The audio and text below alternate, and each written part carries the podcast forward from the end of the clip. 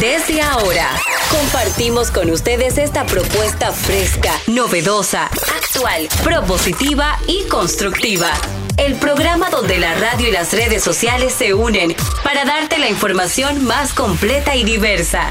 Bienvenidos al mediodía con Mariotti y compañía.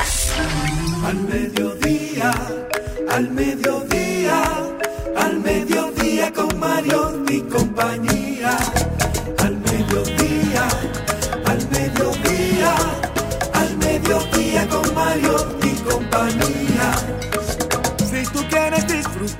De foros alternativos y de tuiteros rankeados, este programa es tu amigo. Tu revista meridiana, para el talento una vía, para radio y redes variadas y con la canción del día. Al mediodía, al mediodía, al mediodía con Mario y compañía. Al mediodía, al mediodía,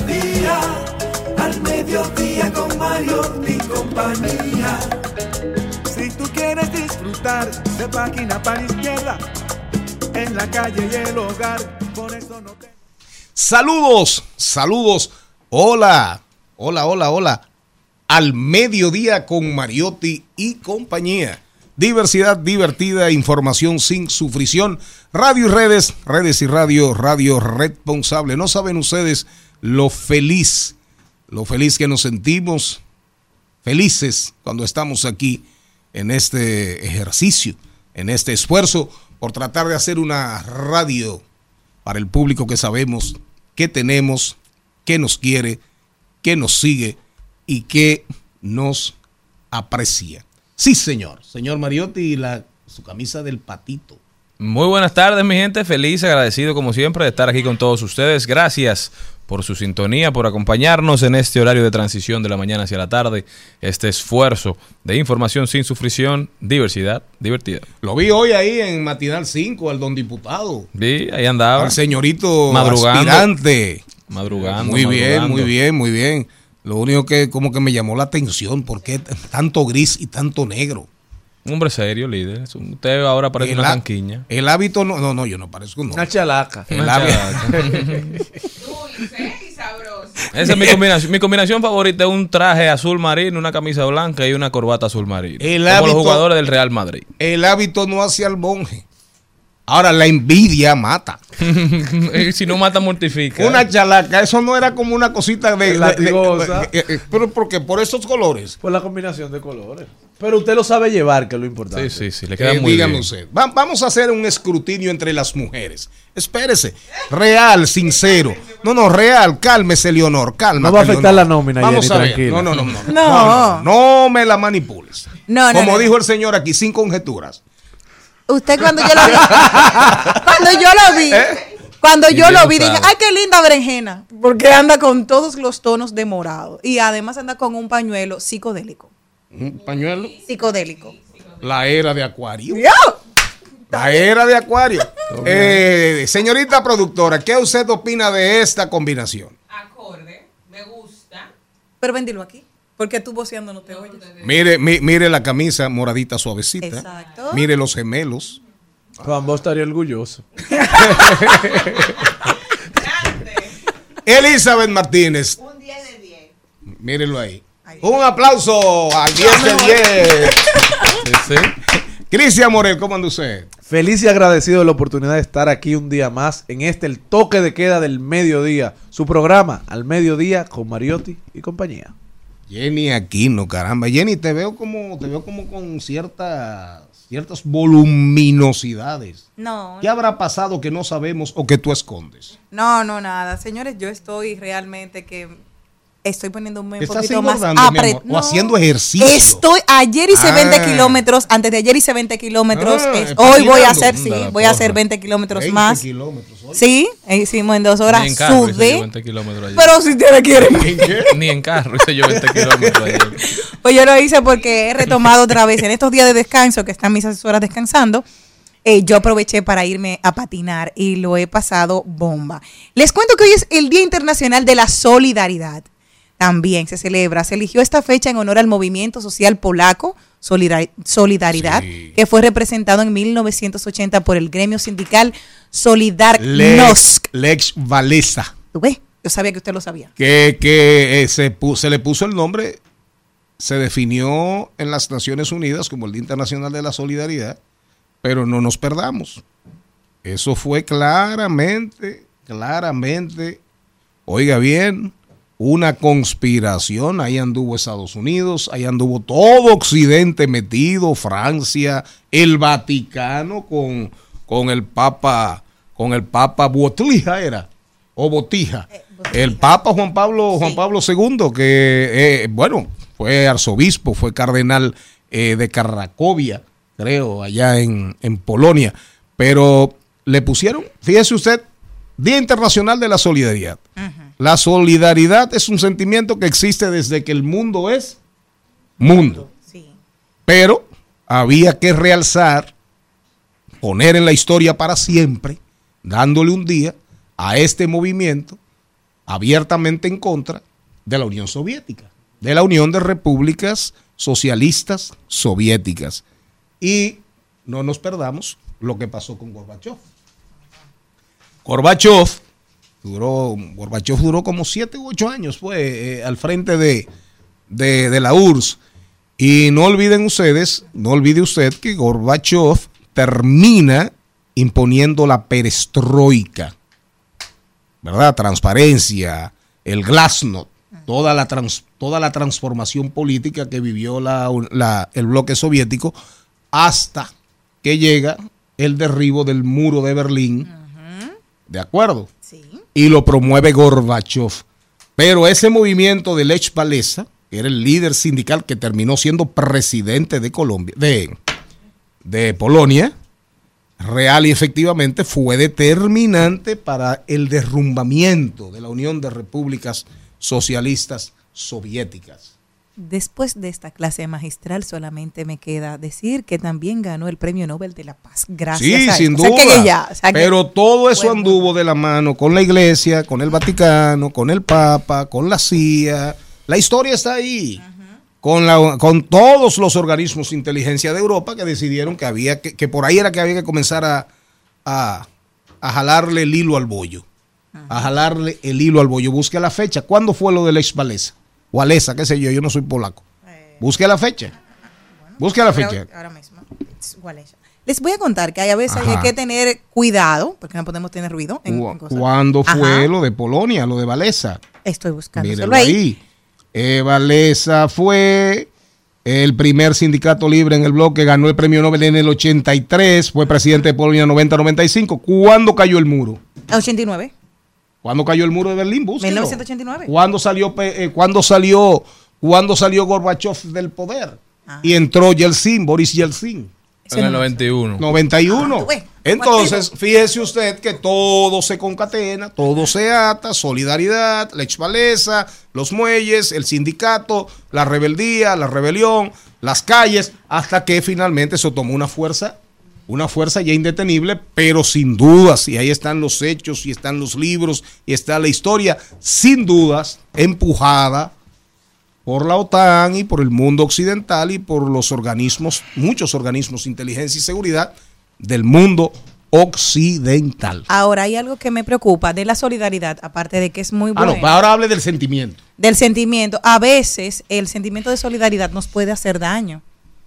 Porque miren cómo la culebra le dijo a Eva, por favor, pásame esa manzana que yo no tengo mano. Y ella fue de solidaria y se la pasó. Y de ahí estamos pagando todas. Gracias a la solidaridad de Eva. Cónchale. Celine Aquino. Oye, Celine Méndez. Caramba, no, no, eso es que yo no sé por qué me dejé provocar de, de Adán. Digo, de Eva. ¿Cómo está Señores, buenas tardes. Feliz, agradecida de Dios de poder Mejor. compartir con ustedes en esta tarde maravillosa y con nuestro público. Gracias por su Bienvenida, bienvenida. Miren, eh, ¿Se va para entrar. Tan bello que está. Para entrar. Ah, gracias. Miren, me dieron, die- me dieron 10 de 10. sintonía. Ah, pues yo también. me dieron 10 de 10. Me gusta a- mucho. A, a pesar de que el señor allí me dijo que me parezco a qué. Una canquiña. No, a una canquilla A no una- hay otra. a A, la, una- a yo- chalaca. a mí me gustaban las chalacas. Todavía Que la son venden. que creo, que creo que eran Ay, no. colombianas o venezolanas o centroamericanas. difícil de comer. ¿Eh? venezolanas. Eso es muy chalacas. difícil de comer. Miren, eh, sobre todo si usted Muy tiene bien. cara de diente.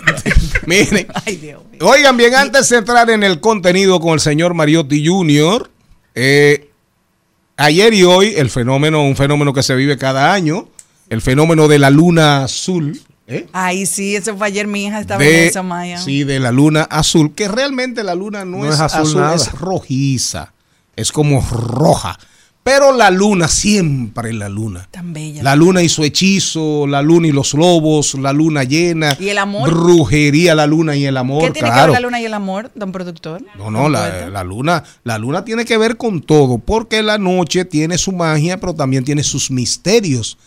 Eh, las depresiones mayores de los seres humanos Luna llena. son nocturnas. No, no, Ayer pero andaban todos los rastreros regalando la luna. Yo te regalo ¿Te la regalaron a? No, mí no, A que- mí nadie que- me la regaló. regalando a uno. Maya me dijo, mami, vamos a verla, que ella tiene un telescopio. Entonces, la luna siempre ha ejercido Oh, en los seres linda. humanos una influencia muy fuerte. Pero en todos los ámbitos, en todos los sentidos, ha servido, ha servido para vivir, para cantar, para poetizar, para matar, para huir de uno, De para perder la razón, El- para la- perder, para irnos la a la locura por un amor, la depresión, la soledad también, la soledad, la luna, la luna, la luna. Y tiene tanto poder la luna que yo no sé. ¿Por qué relacionan tanto a la mujer con la luna? Porque el sol es el antónimo, porque el sol es lo contrario y porque el sol es masculino. masculino y la luna femenina. Ah, entonces- que es un estamos- amor tan bello, pero tan imposible. Ustedes entre se la luna imaginan, y el sol. Cuando una mujer So- está eclipsada, por eso se le dice que tiene. Pero también se asocia la luna a procesos internos de la mujer. ¿Qué se dice eso? Claro, Estamos claro, eclipsadas. Claro, porque la luna es muy femenina y el sol es increíblemente masculino. Ah. Vamos a, hoy vamos a hacerle un homenaje a la luna azul. Jenny Aquino, ¿por qué la luna azul? Explíquelo la usted como astrónoma. Oye, lo que pasa La es astrónoma de este programa. la superluna es porque Ah. hay dos lunas llenas en el mismo mes. Normalmente se dan y por eso. ¿Cuántas toallas sanitarias necesitas? Bueno, no sé. que Realmente es que yo yo, lo que dije. Están eclipsadas y por eso Ah. tenemos, tiene, la, es el ciclo de cada ocho días Ah, y esta, ciclo. Claro, menstrual, Ah. como tiene la mujer, exactamente. Y así mismo la iglesia promovía de cómo la tierra estaba seca, cómo la tierra estaba fértil, para hacer la, la similitud de la tierra, la mujer, la fertilidad y la menstruación. Siempre ha estado ese vínculo y las mujeres decían, mira, tiene la luna. Era algo que era parte de Todavía nuestro... se Sí, sí, dice. sí, sí, todavía. lo- O la regla o el periodo, tienen varios nombres, pero... Y las este mujeres es- que son muy, con mucho punto honor, cuando tú les preguntas, dicen, Es algo malo que usted va a decir, porque mire, No, no, hacen así, exacto. Hacen sí. así. Ese es un símbolo de que, ¿cómo tú estás? Mm, mm, sí. ¿Qué te así. pasa? Sí. Mire, cuide También. bien que esos gemelos, porque se lo van a robar en su casa. Entonces, esta es la última. Tan bellos esos gemelos. Óigame, para ver esta luna, Amiga para tuya. ver la próxima superluna, ¿por qué son tan, tan interesantes? Primero, se ven mucho más grandes de lo habitual, tienen, por eso se le dice que es una luna azul, pero no tienen ningún destello. Aparte de eso, la próxima luna, superluna que podremos disfrutar, es el próximo 14 de septiembre del 2024. Ay, O sea, esta es la última luna Una de la superluna de este año. Sí, amor. También ayer, con el tema de la luna, muchas mujeres fueron al salón a cortarse el pelo. ¿Por qué? Porque Bueno, creencias, porque Cre- también sí. hay mucho de superstición, de, cambia de magia. Cambia ¿Eh? el ánimo la luna cuando está Sí, azul, está supuestamente. llena, está en su Eh, bueno, lo que diferente se fase. va a ver, Supuestamente. ustedes la vieron No, ayer, supuestamente la luna, Espectacular. la, la gente, a través de la, de la historia, por ejemplo, el- en el caso de los celtas, los druidas, o sea, todas esas civilizaciones europeas, de las primeras, desde prácticamente, digamos, el preneolítico, el neolítico para acá, prácticamente ahí, ahí comenzó el tema de la, el tema de la luna. Y todas las civilizaciones del mundo le han rendido, siempre la luna ha sido parte de la pleitesía. Y fíjese usted, claro, el sol ni hablar, el astro rey, el, el dueño del mundo, la claridad. Y la oscuridad, la luna se relaciona con oscuridad. ¿Y con qué relaciona regularmente el ser humano la oscuridad? Con el mal. Con Ahí viene el lobo, El con, el mal, con el misterio, con el horror. Con la lujuria. Con el terror, con la lujuria, con El los, sexo. muchos de los pecados capitales, con el sexo en sentido general. Fíjese usted, fíjese usted el caso de Egipto. ¿Cuántos, cuántos, y de la, en la mitología griega y en la mitología romana? Y en la misma, en la misma, en las mismas mitologías de Asia, de Asia Central, de Asia Menor, ahí siempre ha estado la luna. La luna y el sol. Pero ponme ahí, ponme ahí la canción que ensonó en la luna, la canción que ensonó en la luna cuando en el año 1969 llegó a la luna, Luna. la misión del Apolo 11, interpretada por Frank Sinatra. Fly me to the moon, let me play among the stars, and let me see what spring is like on uh, Jupiter and Mars. In other words, hold my hand. Al mediodía,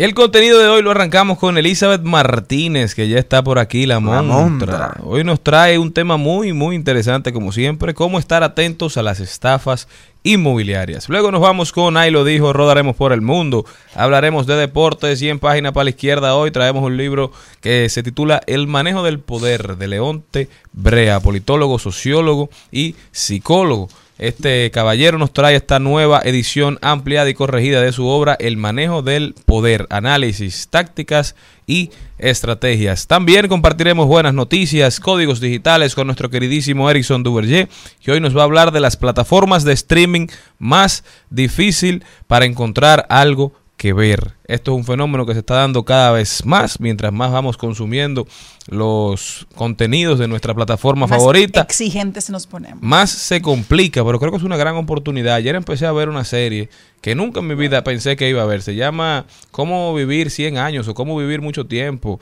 según un, ¿Quiere vivir 100 años usted, señor? una persona que trabaja en National Geographic, ¿no? No, Y- 100 años de nada. de lo más interesante, se las recomiendo. También estará con nosotros Angelita García de Vargas. Hoy nos trae reflexiones desde el alma, siempre profundas, siempre ahí para calmarnos. También Celine Méndez nos dará algunos Celi tips. Hablaremos de tecnología. Y en Doblando Calles y Enderezando Esquinas estará con nosotros Hernán Paredes. Regreso a clases, más seguridad vial. Nosotros ya comenzamos, no se me van de ahí. Al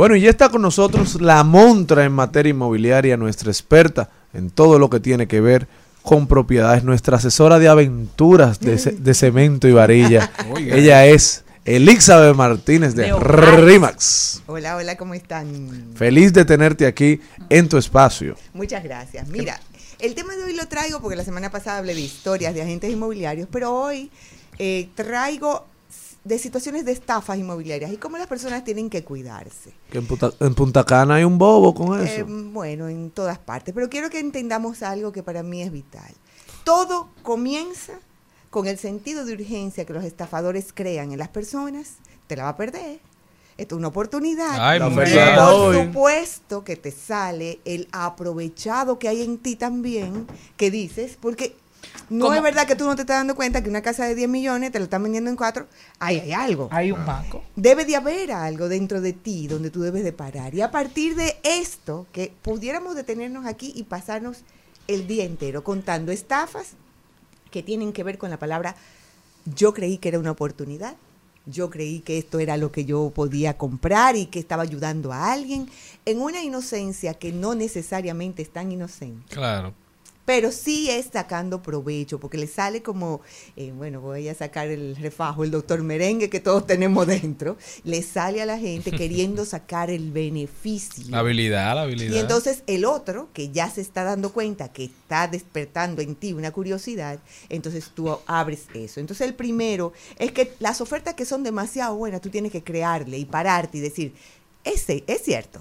Esa es la primera, porque no todo es tan bueno. Y si está saliéndote tan bueno, tú debes de crearte eso y decir, es cierto, déjame investigar un poco más. o, por ejemplo, si usted no lo necesita, porque hay gente que ve un 3 por 1 de vinos y no bebe vino. Entonces, ¿para Así qué usted va a comprar eso? mismo. Entonces, comenzamos con la estafa de alquiler falso, con anuncios falsos que se colocan en las redes, te piden los dos depósitos, te piden el mes por adelantado, te piden los gastos legales, te piden una comisión extra y cuando tú vienes a ver, le diste todo, crean confianza visual contigo y de buenas a primeras se te desaparece la persona. Eso sucede mucho con los portales gratuitos donde cualquiera puede colocar información sin tener tú la garantía de quién es esa persona que está colocando eso y simplemente tú vas, agarras ese inmueble, le confías tus dineros, le depositas sin tú saber si son dueños, si están autorizados, etcétera, y te quedas enganchado. Y no solamente para la compra, también para el alquiler a En corto alquiler donde plazo. más, en alquiler es donde más se agarran esas estafas de Y más con. y- y Yo conozco gente, bueno, yo conozco una gente que llegó a Punta Cana y encontró un solo al vacío.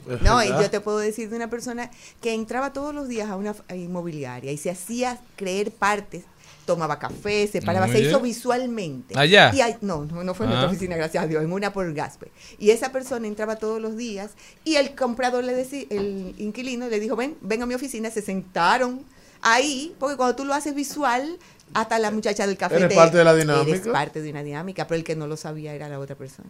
Cuando fue a buscar sus llaves, llave dónde. Y el hombre que trabaja aquí, hombre dónde. Es decir, fíjense cómo puede llegar la confianza de alguien que está creyendo que está alquilando sin Ay, tener. Dios. Entonces, esos son alquileres falsos. Está la venta de propiedad no autorizada. Personas que dicen, yo soy el que está vendiendo y tú no sabes si esa persona tiene la autorización. Consiguen llaves. Claro. Van como, van como compradores. Van como compradores. Como la dejan casi siempre en el lobby. Exactamente, comienzan a entender las dinámicas de cómo se mueve ese inmueble y van ahí como compradores. ¿Qué es lo que tú tienes que hacer? Comenzar a hacer la debida diligencia personal. Eres tú el dueño, tú no eres el dueño, déjame ver cómo nos juntamos. O sea, comenzar a investigar y no irte hacia la prisa de porque te la tratan de vender y hemos encontrado mucha gente que ha dado dinero y ha firmado contrato Y para reservar para propiedad. reservar inmuebles y sin darse cuenta han caído en el gancho de las prisas. Y hasta el sol de hoy. Fraudes de hipoteca, gente que te dice, sí, yo tengo una hipoteca de 5 millones, dámelo para yo cancelártelo para que entonces tú me compres la otra parte y te lo dejo en un millón. Yo lo que me quiero es quitarte préstamo de arriba. Ahí está esa urgencia y esa oportunidad de nuevo donde sale. Gente que entonces le da los 5 millones de préstamo, no sabe, porque tú le tienes que, si tú le vas a hacer un cheque, hacerlo a nombre del banco, Claro. eh, rectifica Claro. información. Ve, paga tú mismo la deuda. Eh, ve- o tú vas y la pagas en caso de cualquier cosa, pero no lo hacen de esa manera. Y entonces en nuestro país, como no sé si eso existe, sé que en una época nosotros podíamos consultar en la Junta Central Electoral poniendo el número de cédula de las personas, pero creo que eso se quitó un poco por los mismos fraudes que existen, donde tú podías ver la cara de la persona.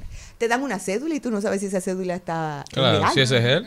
Entonces ahí comienza, pues un título te lo falsifican en tu cara. Claro. Tú puedes hacer la consulta en registro de títulos. Pero ya en una cara que te entregan una cédula con ya alterada la información, tú debes de tener la tranquilidad y quítense de la mente que voy a perder la oportunidad. Óyeme, porque como dijiste tú, Celina, en la semana, eso no estaba para ti. No. Y tienes que entender lo que hay cosas que cuando se te están haciendo una presión más allá. No es, no es bueno. y nosotros los vendedores también hacemos un poquitico de presión, pero los que saben vender y los fraudulentos te la hacen que te vuelven loco. Eso bloqueelo, señores. Sí, el que le está vendiendo algo le quita su paz, usted no puede No seguir puede- con no puede esa, rela- esa relación comercial. Y eso aplica para todos los aspectos de la vida. Muy bien. El subarriendo o personas que alquilan y luego que ya alquilan, subarriendan o subalquilan sin la autorización del propietario. Y entonces luego se meten en un lío con el propietario porque el que está alquilando original ya no está, no aparece y te sacan. Y después que tú diste un dinero, adecuaste un inmueble, te metiste para, para tener una buena tranquilidad de vida, te estás dando cuenta que fue alguien que utilizó la información de otra persona.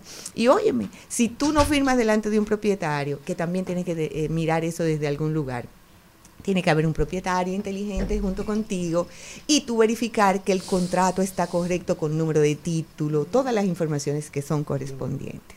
Y hablando de título, el título que a veces las personas no verifican el estado jurídico del inmueble o que haya una falsificación de documentos y además problemas legales. A nosotros una conocida se nos acercó que ella compró un inmueble dando de un inmueble de 6 millones, ella dio 5, se quedó con un pendiente de uno en lo que la persona le entregaba el, el título y sucede que la persona vendió a otra persona el otro apartamento de una vez.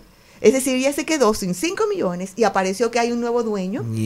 En cuestión de horas, ella no hizo la Y verificación. no pasa nada entonces. Ahora mismo ella está ocupando un inmueble que es dueño de A otro. menos que ella no decida tomar venganza. Y el señor, no, es que O está hacer en- justicia con sus propias Bueno, manos. está en un proceso legal, pero el nuevo dueño se lo está vendiendo en 7. Cualquiera- Es decir, ella cualquier estuviera cosa pasa, comprando, ¿eh? Oh, los ahorros de la vida de una gente. Claro.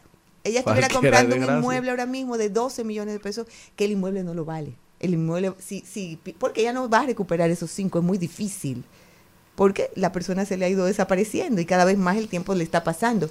Y el nuevo dueño le está diciendo, yo te lo vendo si no tienes que salirte de ahí y dame 7. Ah. Entonces la urgencia de ella, fue por ahí fue que ella me llamó y yo le dije, espérate, es que el inmueble no te vale 12, pues ya tú perdiste 5. O tú estás dispuesta a comprárselo en 7, pero ahora mismo ya esta es una persona que entró dentro de una el- el- un grupo que porque ese hombre sabía. Él apareció, oh, en dos días apareció con un título a nombre No, de ese es un hijo Eso ya estaba. Es- eh, de pero, eh, pero tan malo es, mira, es malo el que se le llevó el dinero, Sí, señor.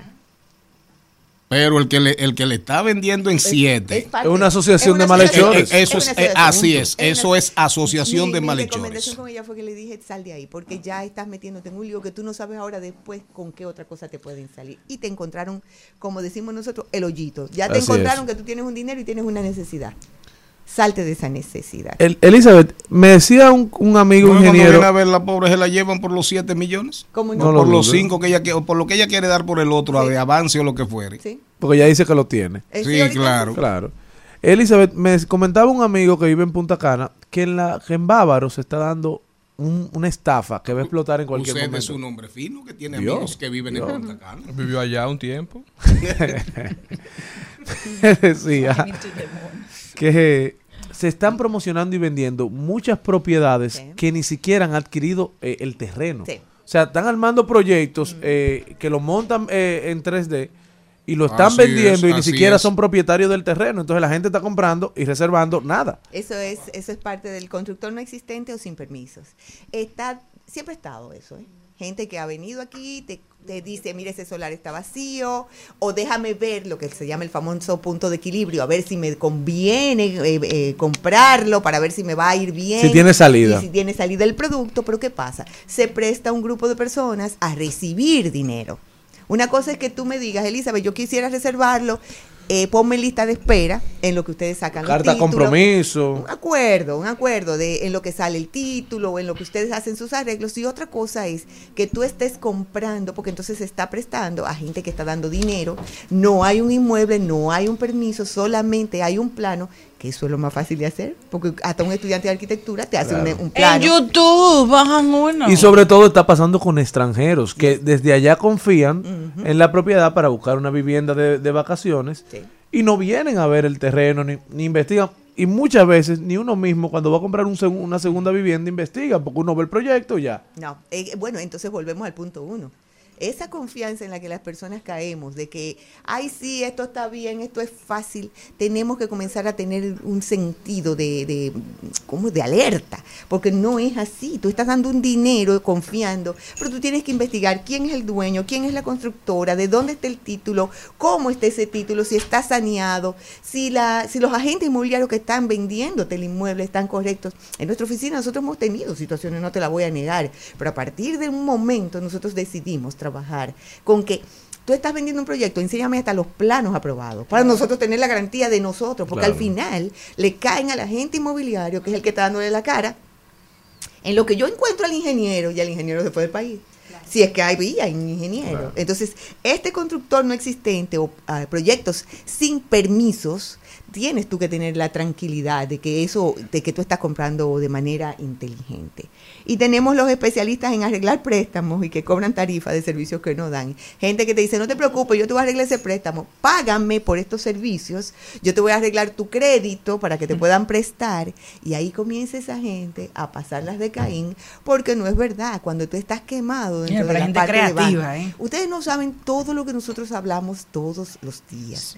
Eh, yo les he contado las historias de cosas, pero nosotros somos eh, paños de lágrimas de mucha gente que se nos acerca, que tienen la ilusión y el sentido de comprar su casa. Ese es un sueño que todo el mundo tiene, o de estar tranquilo por un tiempo en un buen inmueble.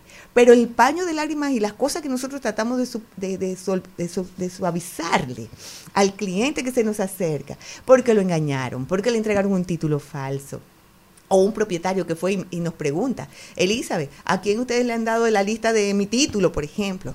Yo no te entrego un título, una copia de título, porque a nosotros se nos tiene que facilitar copia de título. ¿Por qué? ¿Por qué yo pido un título? Porque yo no sé si eres tú que estás vendiendo. Hay hijos que engañan a su papá y tienen el mismo nombre. Y al final no Ay, es ese que está vendiendo, sino que es el hijo que lo está vendiendo. Entonces yo tengo que rectificar. Hay señales. Y ahí nosotros nos paramos y Mira, miramos. Nos paramos y miramos y decimos, pero no eres tú que estás vendiendo, ¿dónde está tu papá? Ah, mi Yo papá tengo se el murió mismo hace dos nombre de mi años. madre también. Y están haciendo trampa. Es No, pero yo decir, no haría eso ni nosotros loca. Tratamos de curar un proceso lo más que podamos para entregarle a la, a la negociación, porque al final es la negociación la que tenemos que salvar. Hay un propietario que debe estar claro, pero por igual debe de venir un comprador con una, una documentación lo más sana posible. De que haya gente tigre, muchísimos también. Por eso la importancia de tú tener... Y la gente sin agencia. ¿Cómo? Uf, ay, hijo, había... No, y hay unas oficinas que tú vas y la alquila por una hora espectacular en unas torres y tú impresiones a esa Para gente. que sepa. Entonces tú y, tú- la gente se lo cree. Busquen en Google, rectifiquen y si no, mírenme, yo me paso el día entero hablando con gente que me pide asesoría. Llámenme, llámenme que para mí esto es un honor y me da contenido, me ayuda a venir donde ustedes a conversar Claro. también. Elizabeth Martínez, la montra. ¿Tú, ¿Cómo seguir esa conversación? Esto hay que subirlo, Ismael, productora. Aquí se está hablando de cosas Sí, importantes. esto es muy importante. Esto Claro, y la y la, la del otro día también, el anecdotario. Sí, sí. Sí, sí, hay que subirlo a las redes de Al Mediodía con Mariotti y compañía. ¿Cómo seguirte? En Elizabeth Martínez Rimax estoy para servirles. Señores, nos vamos al cambio de las 12 y 30. Cuando regresemos, ¿venimos con qué? Hay deportes. Con buenas noticias. Venimos con buenas noticias. Cualquier cosa. Magalis Febles, Miss Universo, Miss Universo. 24 participantes. Me llama la atención, Celine Méndez, que hay dos participantes. Una por la provincia de Hermanas Mirabal y una por Salcedo. ¿Cómo va a ser? Como van siete, pero más apretados. en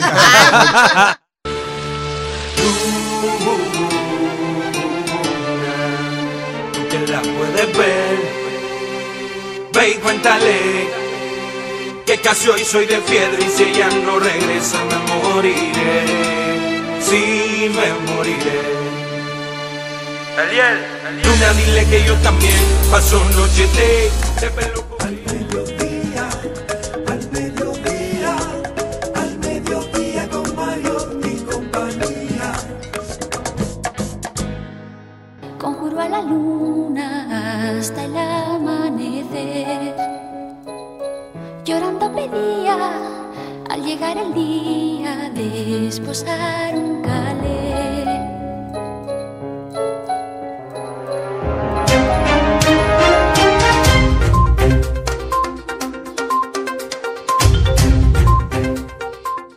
Diferencia nunca. El mundo sigue ahí rodando, el mundo sigue girando, girando, girando y no podemos estar al margen. ¿Quién arranca?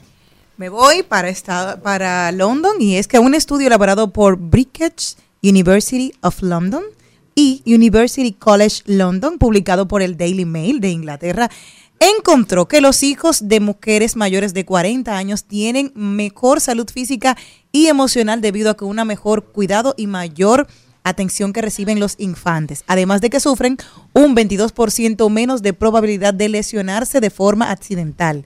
La investigación detalla que el desarrollo del lenguaje en niños con madres con más que son más maduras es mejor y que los conflictos entre padres e hijos se reducen a mayor edad de la madre. Según los autores, se debe en parte en que las madres mayores tienen más recursos económicos, experiencias, estabilidad y las madres que las madres más jóvenes. Gracias por escuchar al mediodía con Mariotti y compañía y hacer esta, este estudio.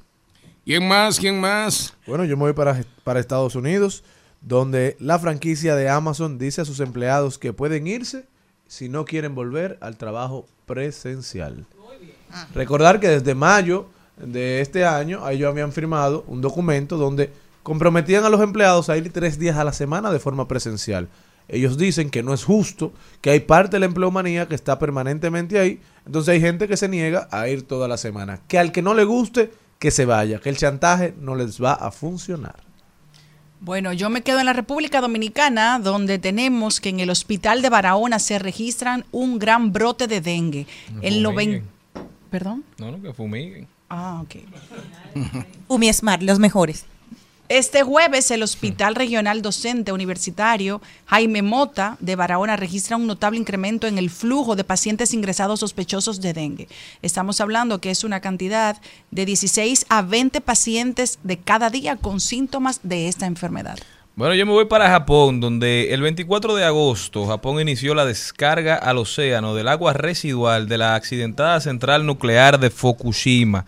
Según los responsables y las autoridades, el líquido ha sido tratado y no representa riesgo alguno. El mismo organismo internacional de energía atómica dio su visto bueno al vertido. Pero recientemente Japón denunció una campaña de acoso desde China mediante llamadas telefónicas a escuelas y restaurantes de la región de Fukushima para decirles que el agua está contaminada y que por eso los productos también, los pescados también están contaminados. Entonces, Japón ha estado haciendo pública esta situación que se está dando porque China, que está en recesión económica, prohibió la importación de esos productos y las autoridades japonesas la siguen acusando de promover una campaña de miedo mediante las llamadas telefónicas y las publicaciones en Internet. Por eso, el primer ministro de Japón ha publicado un video comiendo sushi para promocionar la seguridad de los productos marítimos japoneses pese al recelo por el vertido controlado de aguas tratadas procedentes de la central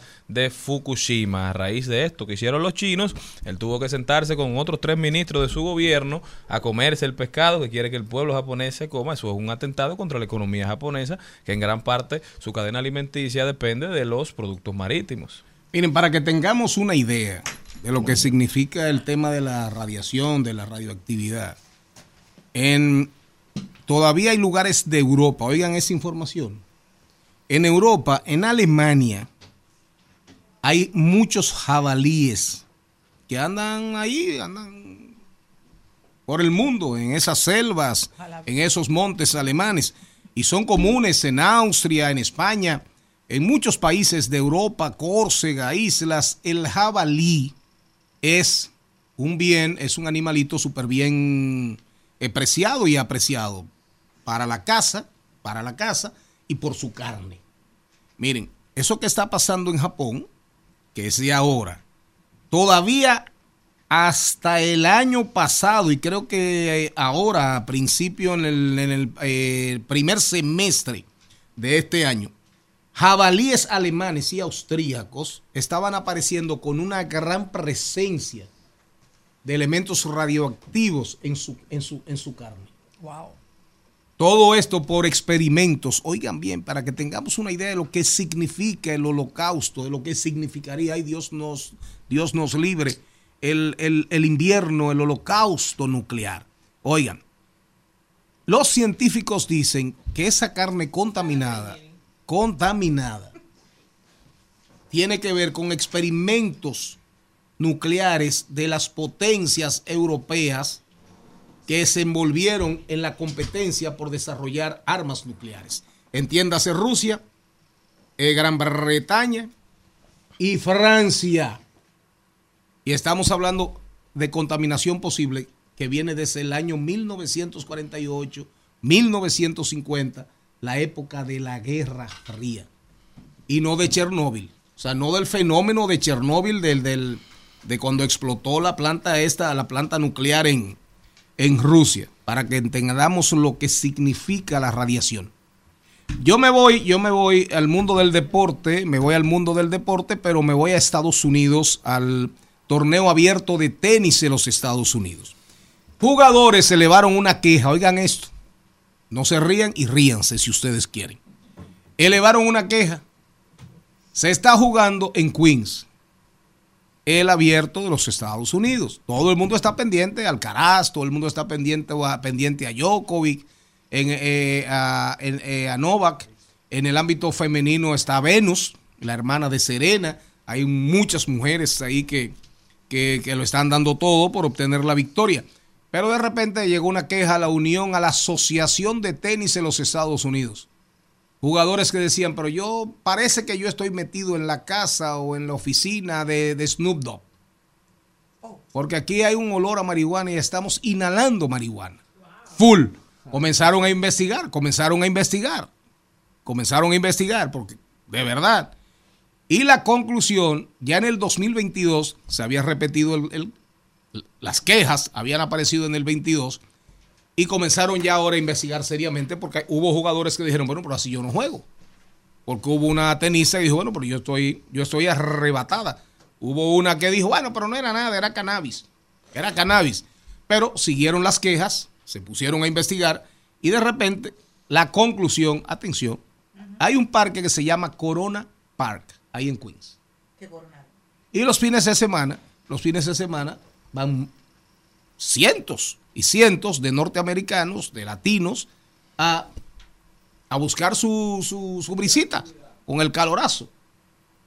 Y ya usted sabe lo que parece que lo que pasa ahí. Entonces parece que el viento, es el viento, como dijo Nino Bravo, fue que dijo así, es el viento. Entonces, esa es, esa es una de las principales noticias del tenis, independientemente de los resultados deportivos. Dejamos de rodar por el mundo y nos vamos con qué? Ahí lo dijo, ahí yo tengo, yo tengo uno bueno, hay una buena noticia, usted tiene tanto afán. Porque agrega valor. Eso buscando un anuncito No, segurito no, no, no. para el programa de las noches. eso no es malo. Segurito. Vámonos con ahí lo dijo.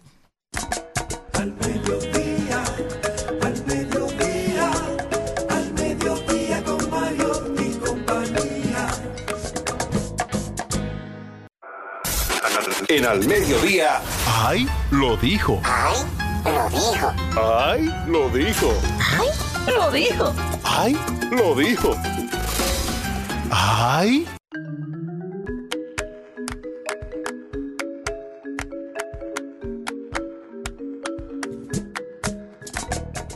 A repetirse adelante. ¿Quién, quién, quién? Bueno, eso fue un estado de WhatsApp que vi por ahí que me gustó muchísimo, que dice, atención Malena, que sé que te pasa muchas veces. La vida no es un cuento de hadas. Si pierdes unas zapatillas a medianoche, no eres cenicienta, es que estás borracha. Yo ni le voy a decir nada. No, lo primero es que yo, gracias a Dios, nunca en mi vida, no sé si me he perdido de algo, pienso que no, porque me, me siento contenta y feliz. He llegado a un, un estado de embriague- embriaguez de que, que para perder un zapato.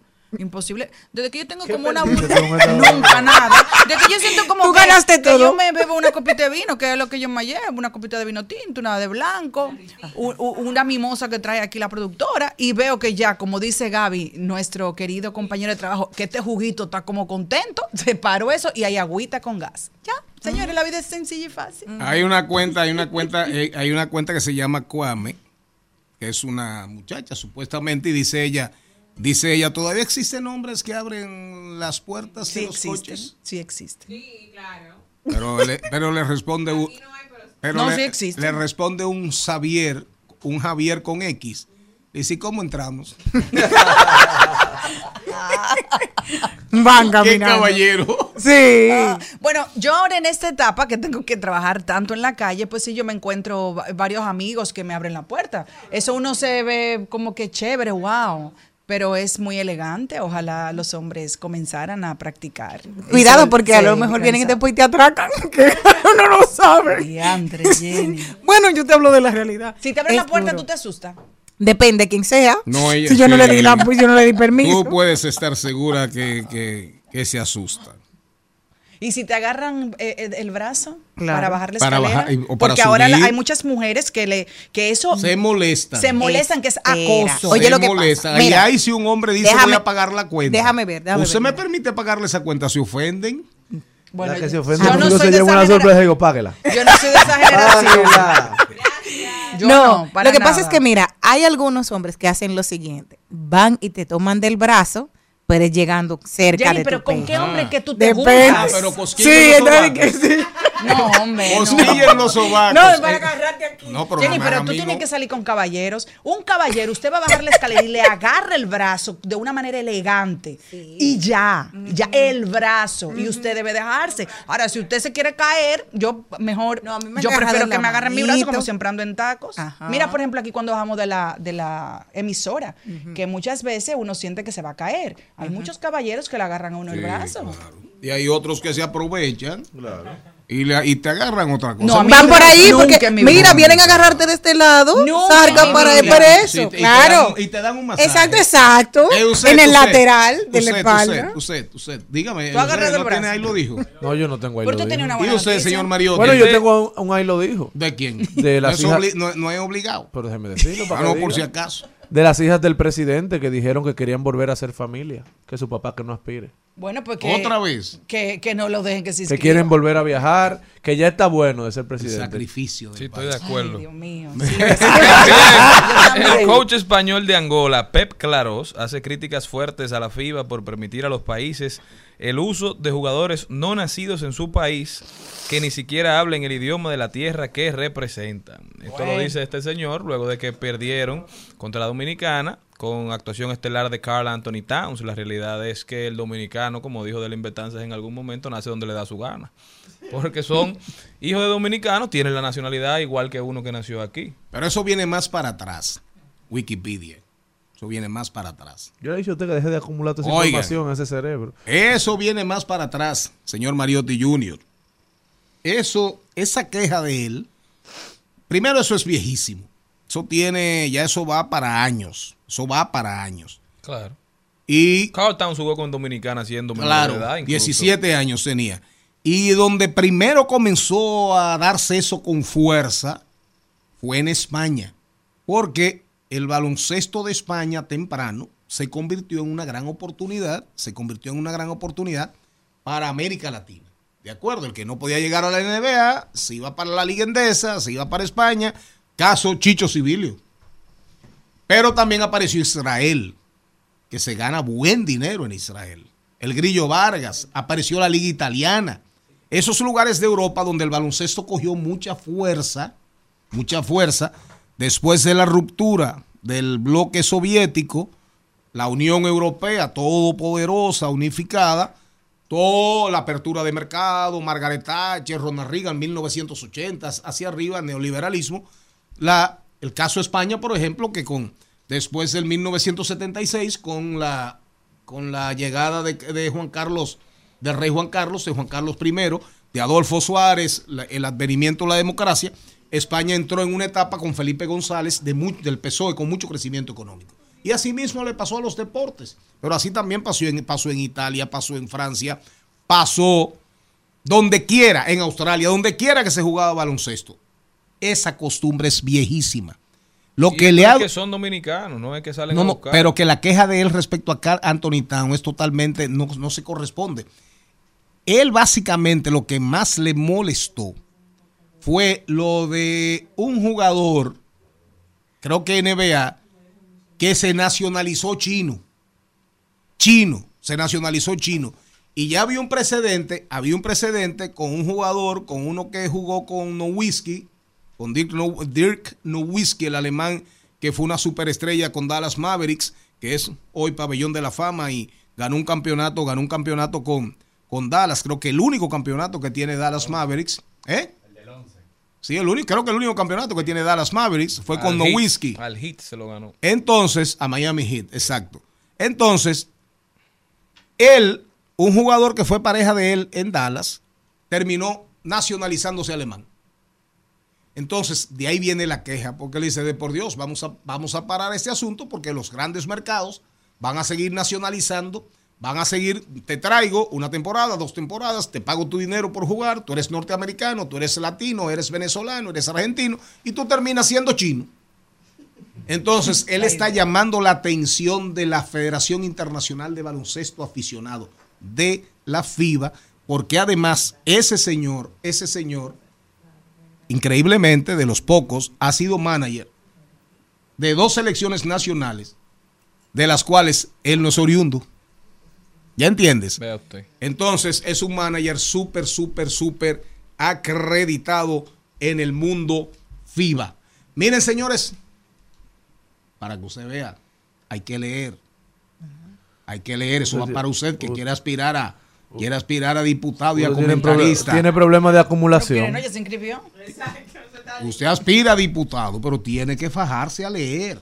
Charlie, A leer lee, ponte mucho. a leer, Charlie. Sí, no, porque si usted, si usted no lee, voy a tener que decirle, como ¿Oíste, dice Javier? Cercas, diga. Le tengo que dar ¿tú un peso. No, permítame darle el pésame. Te Yo, yo doy mucho pésame a los candidatos de mi zona. Ay, ay, Nos vamos al cambio. Al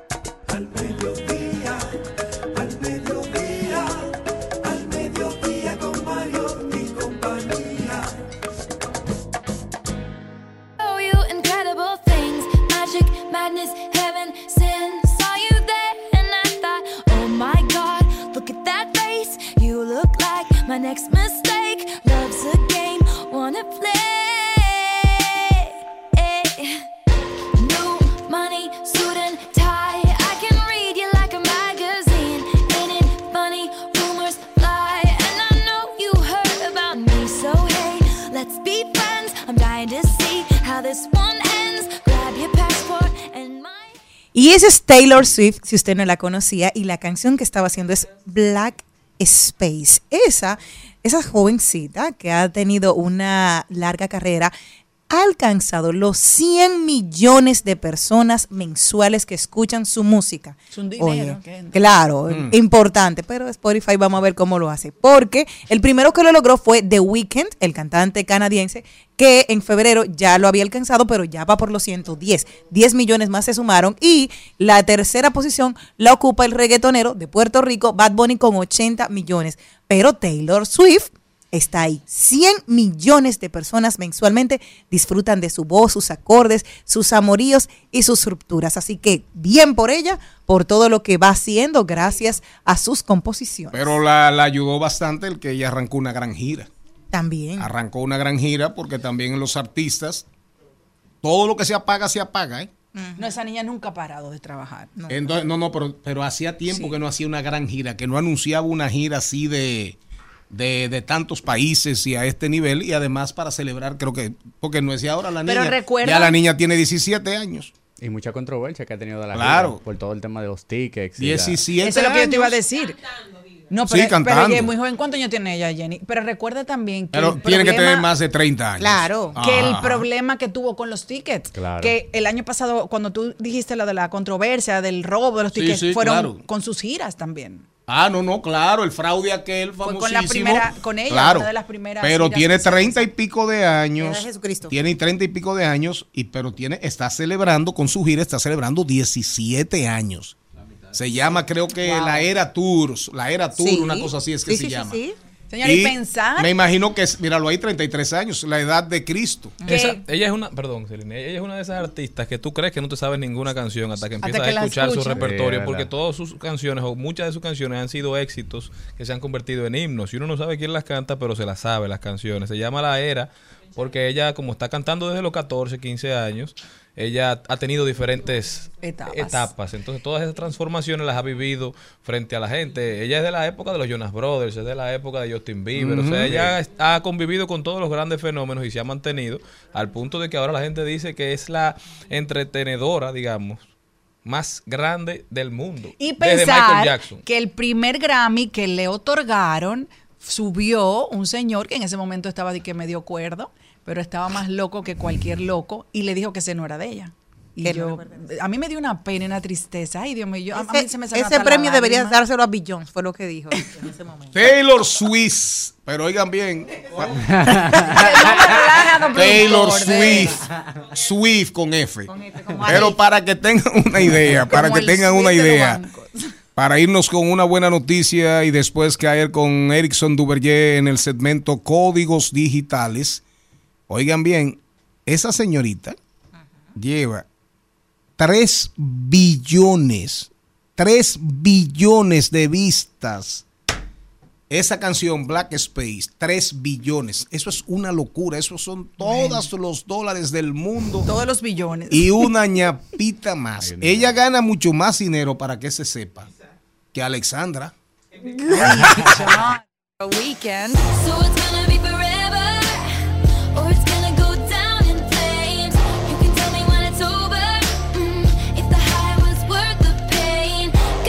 En Al Mediodía es bueno recibir buenas noticias. Es bueno recibir buenas noticias con Mariotti y compañía. Bueno, señores, y hoy hay una, se abre una gran oportunidad para la juventud dominicana. Atención a toda la gente de mi circunscripción, Villa Consuelo, Villas Agrícolas, Villa Juana, los guandules guaricanos, porque ya están disponibles en la plataforma Beca Tu Futuro, la tercera fase del programa Apoyo Educativo Juvenil de la MESID y el Ministerio de Juventud. Estas- esta convocatoria está enfocada en brindar carreras de técnico superior y de grado. Señores, hay muchísimas universidades disponibles. Está UNIBE, está la Pucamaima, está INTEC, está la UAS, está CEP. Entren, vean la matrícula, el Los pensum de materia, la- los requisitos, las carreras que están disponibles. Aprovechen la oportunidad de hacerse profesionales o técnicos especializados en alguna área. Aprovechen esta oportunidad que es para toda la juventud, que no tiene, no debe tener colores partidarios. Aplique, lleve sus requisitos y no permita que las oportunidades le pasen por encima. Normalmente lo que necesitan para este tipo de, de, De de becas.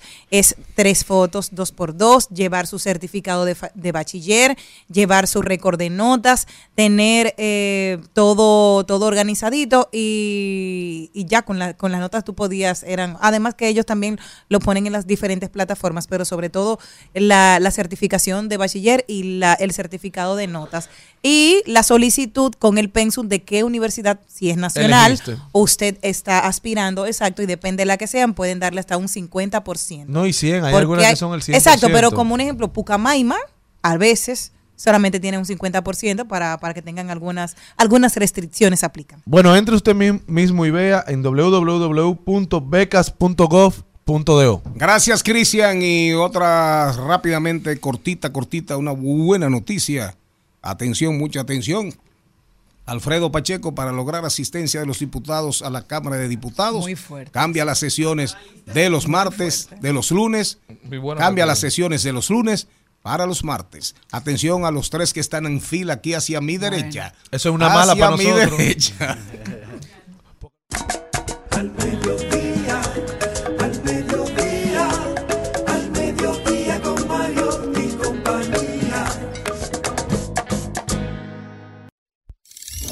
Codex, Codicus, Codiculus, Código, Dígitos. Dedo, digital. Los códigos digitales hoy son normas que casi nos gobiernan. Erickson Duverger nos cuenta y edifica para convivir con ellos. Códigos digitales, códigos digitales, códigos digitales.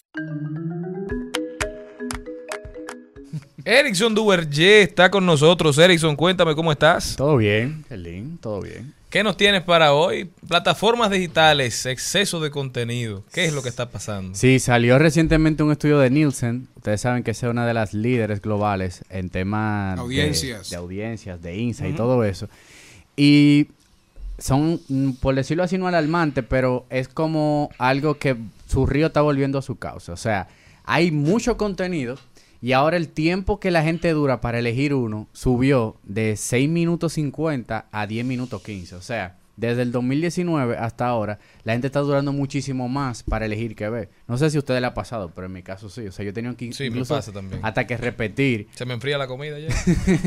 Y eso fue un punto, eso que tú acabas de decir. Incluso hay muchas personas que después de 10 minutos o hasta 15 minutos, Ponen viendo qué ver, eh, obvian eso, apagan el televisor y eso se- sale dentro de la data que ellos vieron como una persona que descartó ver algo nuevo y se pone a hacer otra cosa. Entonces, ¿qué está pasando? Estamos hablando que hay más de 39.500 canales individuales. Esto es una data global, Pero de esos 39 mil eh, canales individuales, hay 2.7 millones de programas. Entre programas, series y películas. Demasiado, Es demasiado. demasiada la cantidad que tenemos para elegir. Entonces, el ser humano tiene algo.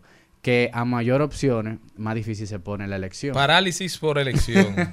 Entonces, por falta de elección. es algo interesante porque estamos viendo cómo ha decrecido bastante las suscripciones nuevas de las plataformas. Netflix tiene problemas gravísimos, HBO también, Hulu. Entonces, eh, como es tanta la cantidad de programas que están dando estas plataformas de streaming, entonces ahora se están haciendo famosas las plataformas de streaming, pero que tienen eh, anuncios. Dígase, como no encuentro que ver en Netflix o en HBO o en Hulu, entonces estoy migrando a otras plataformas como Pickup, como eh, Paramount, como Pluto, que son plataformas de streaming que te dan anuncios.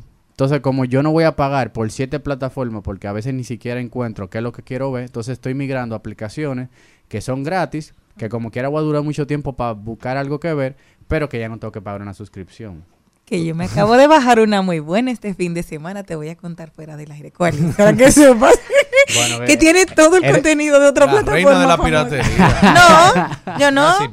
Yo estoy viendo, yo estoy viendo cositas. ¿Cómo pero se ella- llamaba el que hacía películas que salía a buscar lo que vendían? Alfonso. Alfonso. Sí, pero óyeme, lo que No le quiero, pongan 200 lo que quiero, preguntarte algo. En el caso de lo- el algoritmo que quería eh, ah, eh, quería tú educarlo porque veía que era lo que tú estabas consumiendo y a partir de ahí te iba ofreciendo más de lo que tú consumías.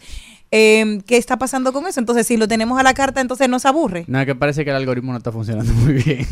Porque las recomendaciones que, por ejemplo, a mí me está dando no, no, no me cuadran. Yo he tenido que repetir serio porque ya no encuentro... O sea, no es que no encuentro, es que como hay tantas opciones, entonces quizás es que nos hemos vuelto un poquito más críticos, Sí, ¿tú más que exigentes. Que Ahora tu nivel de vagancia es muy grande.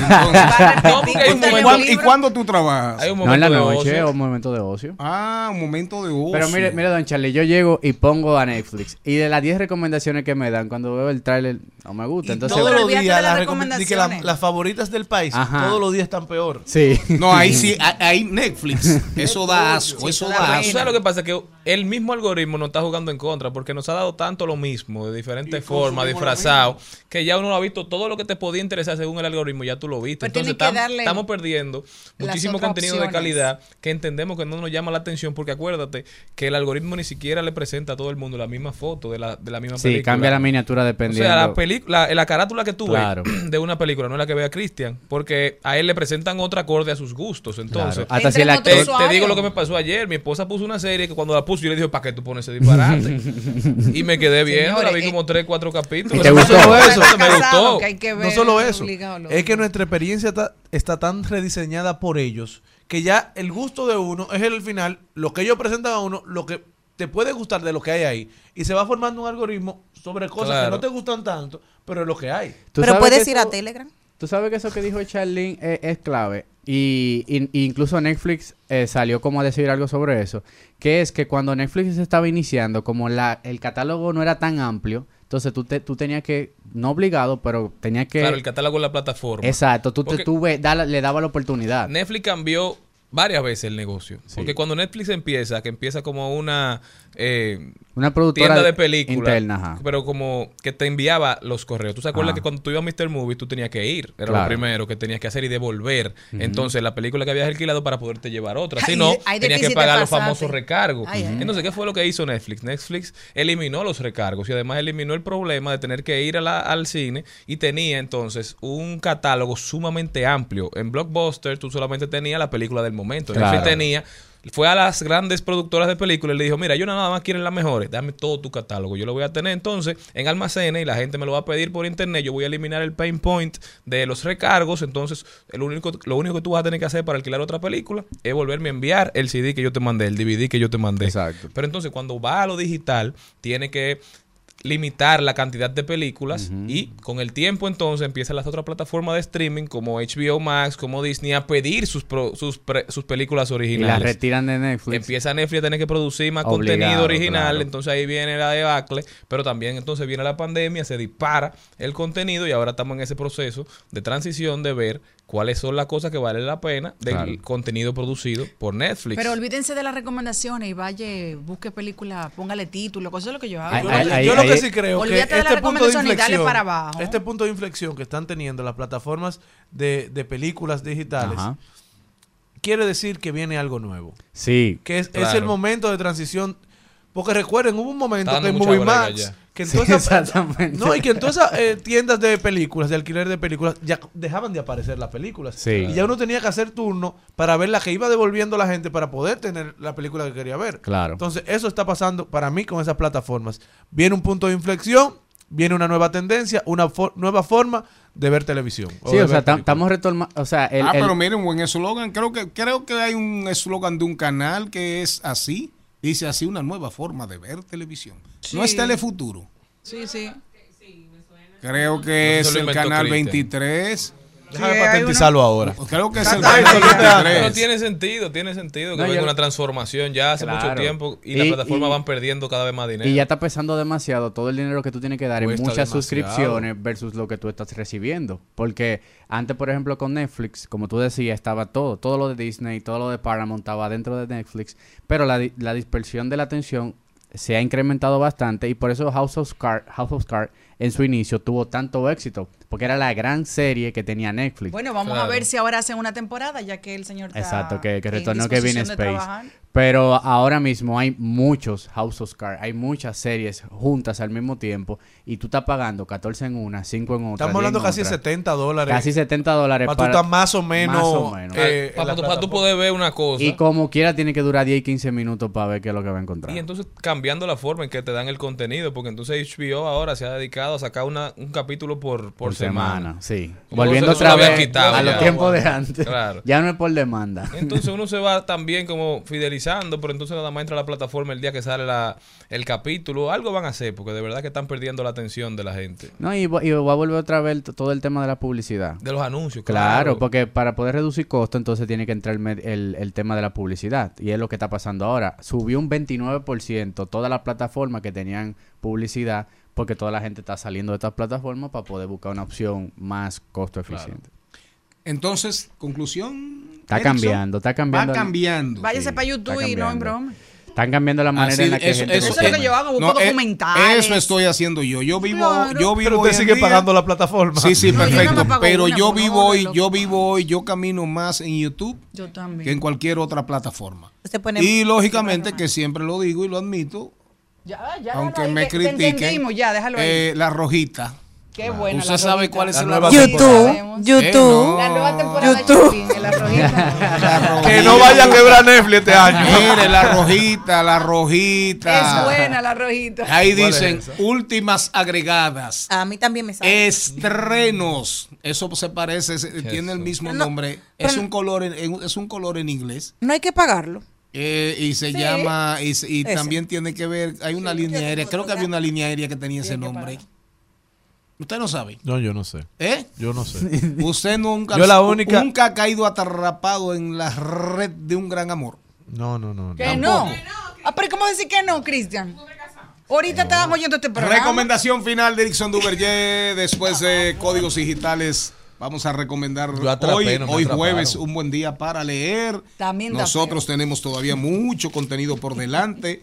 Hay que hablar, hay que hablar con, con el regreso, el del, del tema del regreso a las, a las clases, la seguridad vial. También nos falta Angelita García de Vargas, los Celi Tips y el lanzamiento que está tiene a todo el mundo en vilo. El lanzamiento de Apple 15. ¿Otro celular? ¿Cómo los contactarte, en Erickson? Arroba Erickson Duvergento de las redes sociales. Arroba Erickson Duvergé en todas las redes sociales.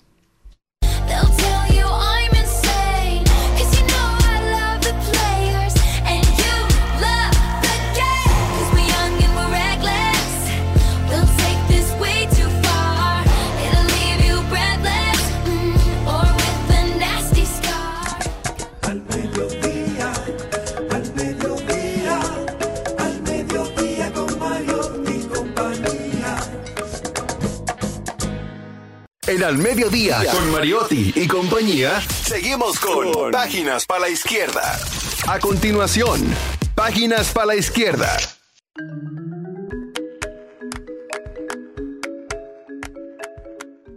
El libro de hoy se llama El manejo del poder de León Tebrea, politólogo, sociólogo y psicólogo. Nos trae esta nueva edición ampliada y corregida de su obra El manejo del poder, análisis, tácticas y estrategias, donde expone estudios sobre las tácticas y estrategias empleadas históricamente por los políticos para alcanzar el poder, retenerlo y reproducirlo. La primera edición de este libro fue publicada en 1995, pero todavía hoy guarda especial importancia, así que lo recomendamos para todos los interesados en hacer vida pública, hacer política en República Dominicana y todo el mundo. El manejo del poder de Leonte Brea, disponible en Amazon y en de- demás librerías digitales y virtuales. En Al Mediodía, con Mariotti y compañía, llega la belleza y la mente de Celine Méndez.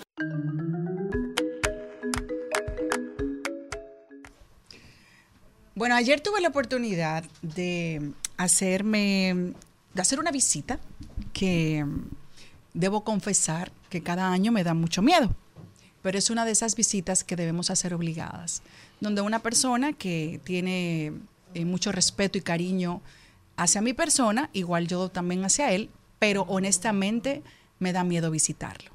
Y es eh, un doctor, es el sonógrafo, tengo ya muchos años haciendo sonografías de mamas con él y también me hizo todas las sonografías de mis hijos.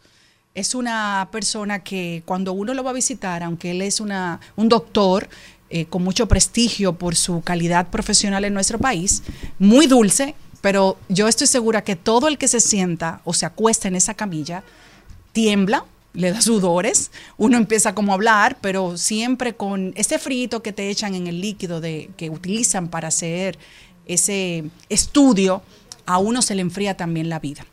Pero yo les recomiendo a todas las mujeres, voy a hablar específicamente a las mujeres, aunque este tema no es solo para las mujeres, porque también los hombres deben hacerse su chequeo rutinario una vez al año.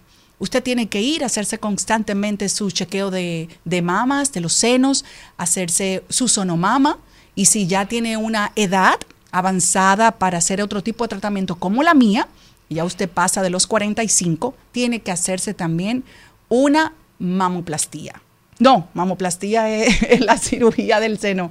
La, ¿cómo se Mm. llama? Jenny? Mamografía. Una, no, la mamografía. Y una sonomamografía. Una sono, yo me hice ayer una sonomamografía y honestamente digo que este año tal vez tuve más miedo que los otros porque hace unas semanas me di un golpe en un seno y me molestaba.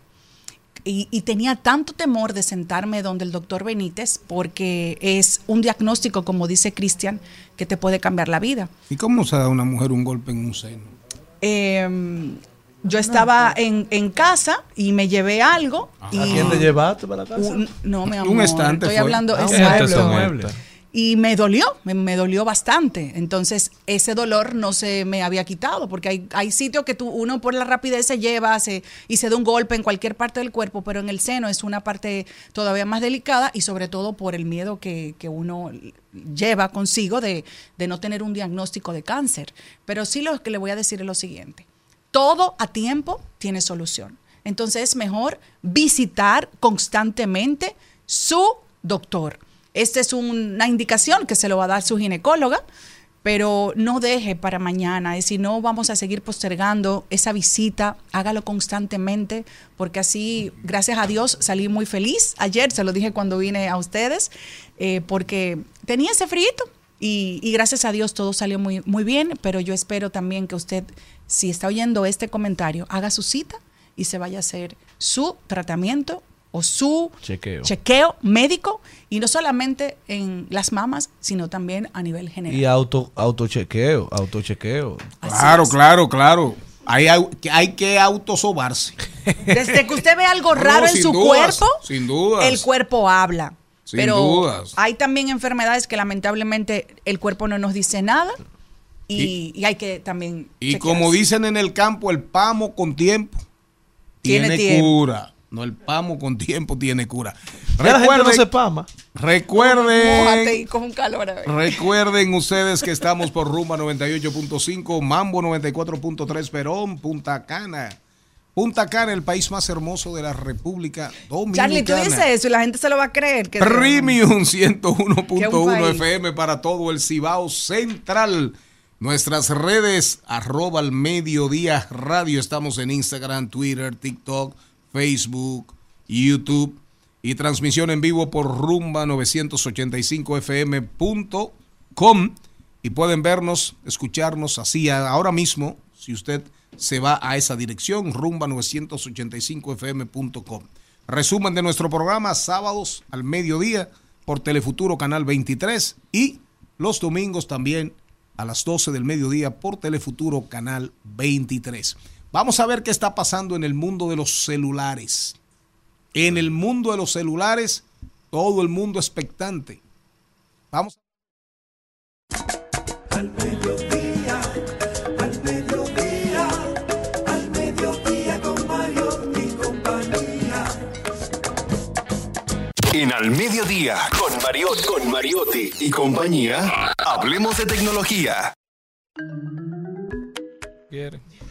Y les tengo una noticia súper chula y es que Apple presentará el próximo 15, Apple 15, oye, el próximo 12 de septiembre, bajo el lema de Wonderloots, algo así como Pasión de las Maravillas, la compañía tecnológica ha enviado las invitaciones a los medios de comunicación para citarlos para el día 12 de septiembre. De momento, lo que tenemos es la numerología en apariencia del iPhone 15. Es un diseño que se parece bastante al 14, aunque sus bordes traseros son más redondeados. Esto quizás puede aportar un agarre más cómodos si usamos el teléfono sin funda. Otras pistas también señalan cambio para la terminal que se asemeja más a un Apple Watch con unos marcos aún más delgados que el iPhone 14. Sobre el material se rumorea que pueden y que van a apostar al titanio. O sea que usted va a comprar un iPhone 14 con dieta, un poquito más delgado Con un número 15. Y el precio. y un poco más redondeado, muy cerca de usted. ¿Qué? El precio está muy cerca de usted. ¿Cómo así? Caro, mi amor. Ay, Dios. Tú estás relajando. Muy caro. Mi papá esperando lo que se le Bueno, dañó su dicen, teléfono. eh, dicen lo que comienzan a especular, espe- expertos en todo eso, que el iPhone 15 andará desde los mil no- mil- 1009 euros a 1480. Estamos hablando de Eso 60 termina- mil eso pesos por ahí. Siempre anda por ahí. más o 60 menos. mil en termina adelante. en 100 mil pesos. no Imagínate. termina, ¿no? Eso es más de ahí. Para tener un, un iPhone flaco. Con mil euros.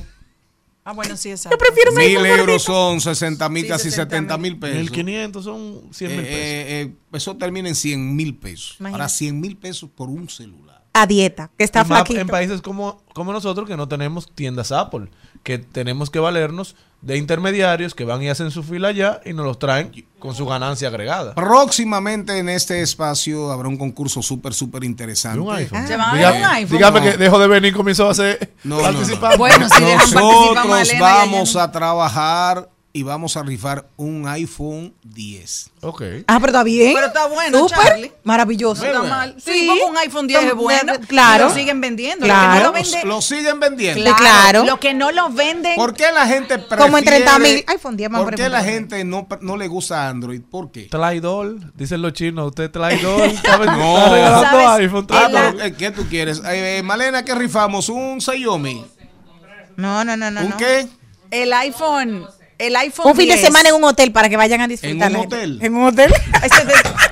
Bueno, en el país de Punta Cana no sale gratis. Eh, vámonos, vámonos, vámonos, vámonos al cambio de la 1 y 30. Este programa sigue su agitado curso. Ella dice yo ya lo olvidé, pero sabe que miente. Se la pasa hablando mal en delante de la gente. Hace rato que la Al mediodía,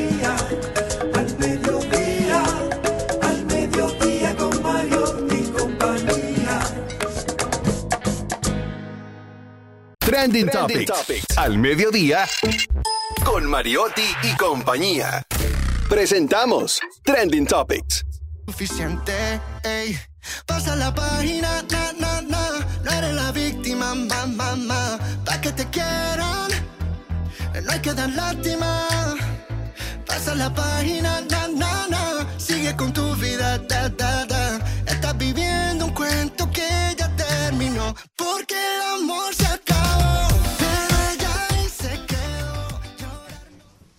Señores, y arrancamos este trending topic con esta canción. Pasa a la página que le hicieron incluso un, uh, una entrevista a, a Luis Fonsi en Despierta América y le dijeron, ven acá, todo el mundo ha dicho que esa era una canción para eh, Adamaris López. Hay que recordar que Adamaris en el año 2015, ellos duraron solamente cuatro años de matrimonio, sacó un libro que se llamó Viviendo, en la que hablaba de todo lo que ella había sufrido con el proceso de su cáncer y Luis Fonsi, que le había pegado los cuernos, que él llegaba con un cepillo con un color diferente de su pelo, que ella le arreglaba la ropa y le encontraba ciertas cosas que no ella que ella no había empacado, en fin, cosas así, ella habló de eso y él ahora ha dicho lo siguiente, yo me cansé y cuatro años después de que yo tomé la decisión de separarme y divorciarme porque no era feliz y los hombres y las mujeres merecen ser felices, los hombres también.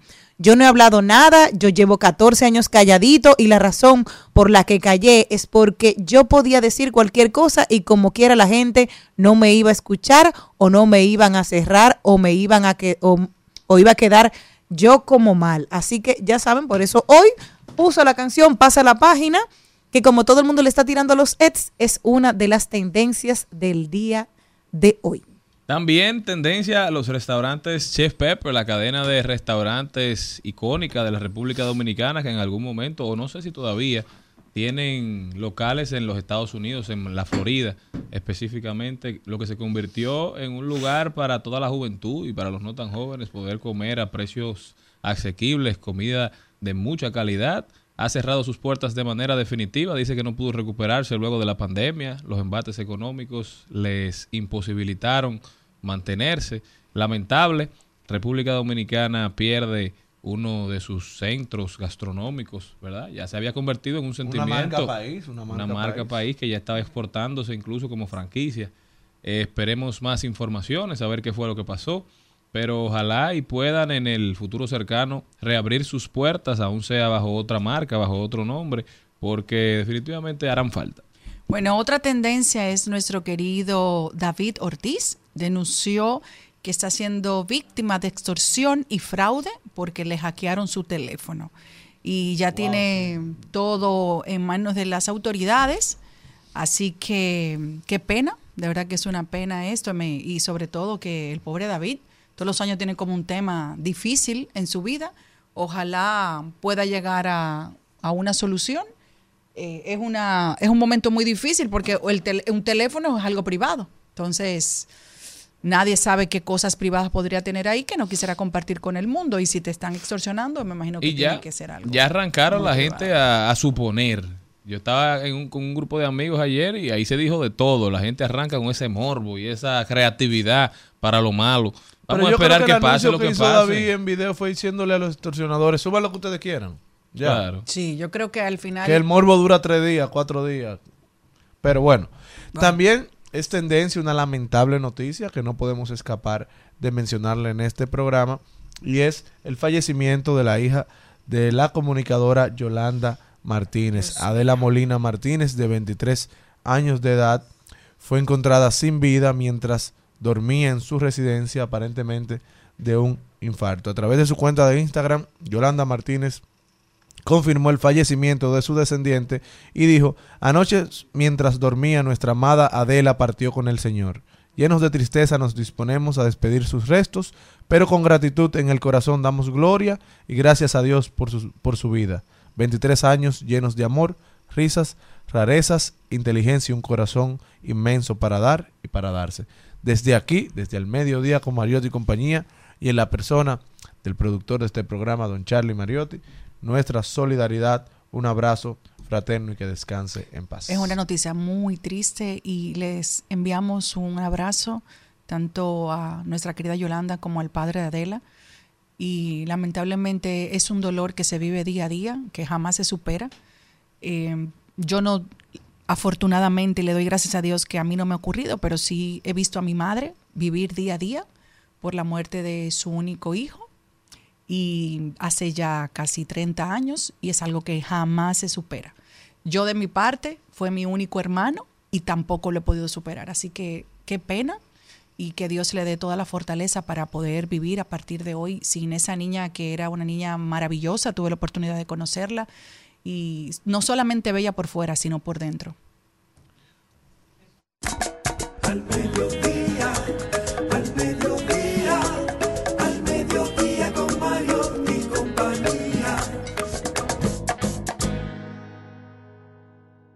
En Al Mediodía, con Mariotti y compañía, estamos doblando calles y enderezando esquinas. Y ahora, doblando calles y enderezando esquinas.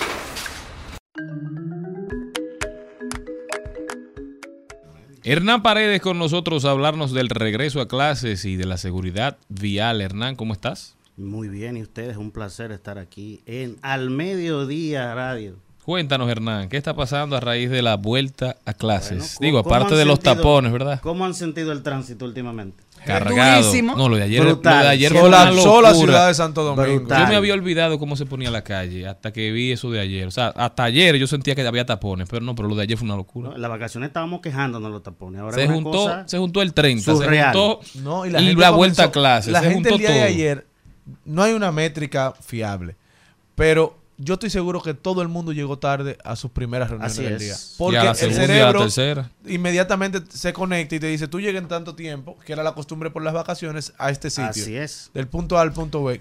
Ayer, de manera desprevenida, nos agarró el regreso a clases y duramos, llegamos 30 y Sí, 25 sí, no, minutos. ahora mismo, en un trayecto de 5 kilómetros, si usted no sale una hora y media antes en el centro de la ciudad, usted no llega. Oh, Pero si no una cosa, Hernán. Si sabemos que tenemos de inicio ya el año escolar, lo digo porque no me lo contaron, lo he vivido. ¿Por qué no hacer una planificación obligatoria con los colegios? Porque he visto colegios que voy a obviar sus nombres, que tienen la calle cerrada, colapsada, que tú te entraste en ese, Sí. en ese sitio y ya mejor apaga el carro si tú quieres y, y- y no salga de ahí. Es una locura. Y cuando es una zona de colegios en plural, corre por tu vida.